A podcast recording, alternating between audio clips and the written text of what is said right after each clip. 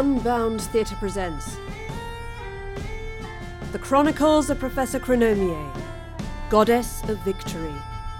Written by Dario Knight and performed by Erica Sanderson.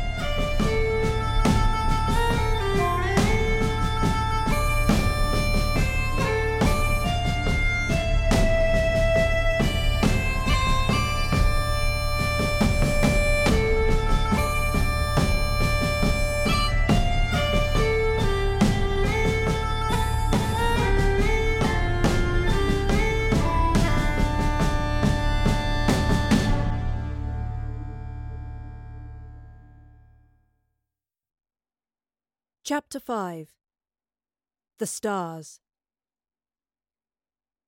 With the pain in her side abating, the professor redressed herself in her Victorian garb. One of the Iceni women had made a fine job of patching her shirt and waistcoat back together. Though hardly a job worthy of Bond Street, the professor liked the patchwork effect. It was imperfect. As all things should be, she'd grinned to herself. The following day had been spent in the company of Boudicca's two daughters, Éowyn and Mildretha. Though Éowyn was the older of the pair, fast approaching womanhood, they both held a maturity beyond their years. They conversed freely with the professor in a way no child of her own time would address an adult.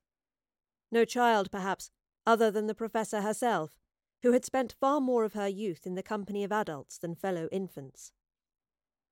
As well as a clear facial similarity to their mother, both daughters bore her fiery red hair. Éowyn's was tied neatly behind her back, but Mildretha matched Boudicca's more unruly mane. Their temperaments matched their tresses. Éowyn remained calm and contemplative, whilst Mildretha scampered this way and that with energetic enthusiasm. Neither had thus far displayed the temper of their forebear. They had spent the morning in the nearby woodland, examining all manner of flora and fauna. The girls had a fair understanding of trees and their identifying aspects, and some knowledge of which fungi were safe to pick and eat, but of flowers and herbs they knew less. The professor had darted in all directions, leaping from one clutch of blooms to the next, expounding upon their qualities and properties with ebullience. At one instant she'd paused, wondering if she was in fact giving entirely anachronistic names to things. No matter, she'd said aloud, a rose by any other name would smell as sweet. That's a pretty phrase, Éowyn had smiled. Yes, the professor agreed, although we're perhaps getting a little ahead of ourselves there.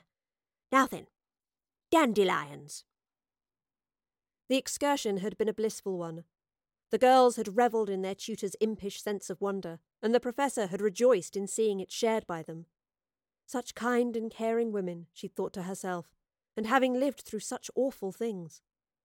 A moment of sadness had passed before she'd leapt towards a nearby brook and launched into a lesson on the life cycle of frogs. In the quiet moments when Éowyn and Mildretha would study the bubbling waters in search of a new creature, the professor's mind wandered back to her own formative years. The seemingly endless summer days spent exploring with her father, the excitement of navigating through the unknown, the fascination of hearing his indefatigable knowledge of the world spun deftly from fact to fiction at the fireside each night. And such nights they shared under the stars. Then home again, to recount it all to her mother, who would hang on every word and cheekily correct the finer matters her husband had gotten wrong in his lectures. The afternoon was spent riding.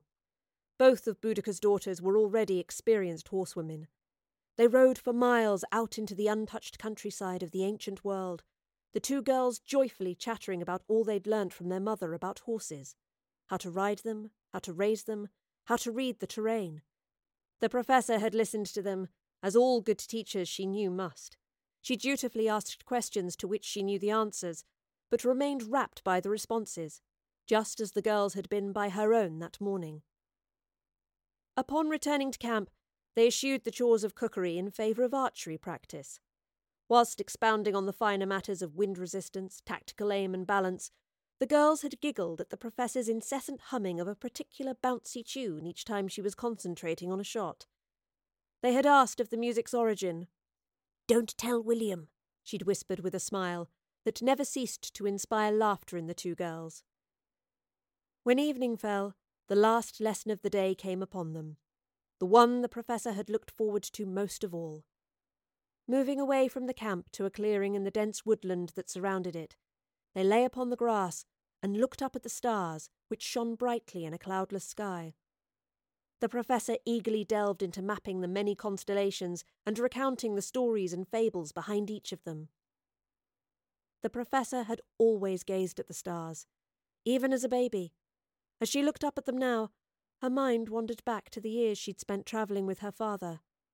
There she was, in her family home on Atwell Street, almost 2,000 years into the future. She was packing for the next adventure. My, did you wail when we brought you home, her mother had told her that rainy afternoon. You'd wake in the night, and the only thing louder than you was the sheer wave of irritation from the neighbours. I tried every trick my mother taught me to calm you down, and none of them worked. Was as though you'd no concept I was even there. Luckily, I soon learnt the trick. What trick? the young professor had asked as she hurried this way and that, fetching items for her suitcase. To show you the stars, her mother sighed happily. I'd take you from your cot, wrap you up in the biggest blanket I could find, and we'd go into the garden. Just you, me, and a million stars. You'd look up at the sky and you'd stop crying. Oh, how you'd coo and giggle at them, grabbing hold of my hand with your tiny fingers and smiling at me with that beautiful grin. It never failed. And that's when I knew. Knew what? That as long as you could see the stars, you'd find your way back to me. The professor lay in the clearing, a tear rolling down her cheek. How far she'd travelled. But now, separated from Astrid, with the ship powerless to get them away from ancient Britain, she wondered if at last the stars might fail her. Her meditation was broken by the sound of shouting some distance away. She sat up, and the two girls joined her.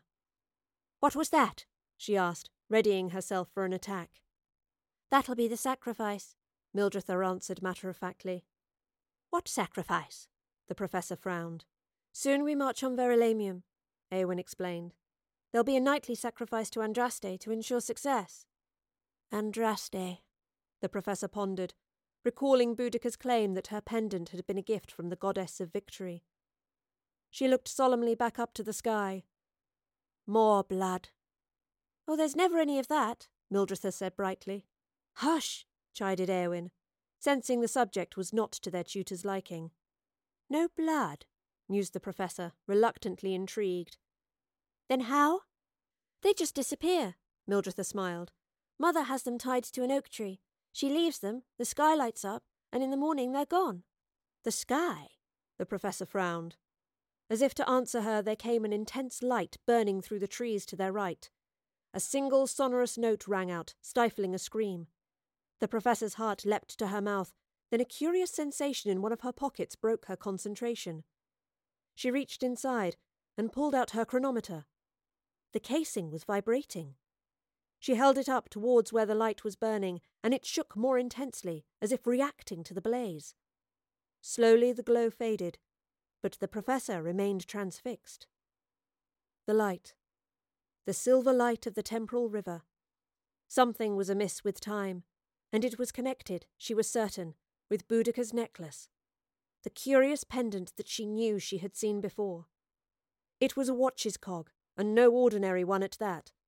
The ball bearing design, allowing the inner and outer rings to run contrary to one another, was something she herself had helped to develop. Here, around the neck of an ancient warrior queen, hung a component of the professor's ship, a gift from the goddess of victory.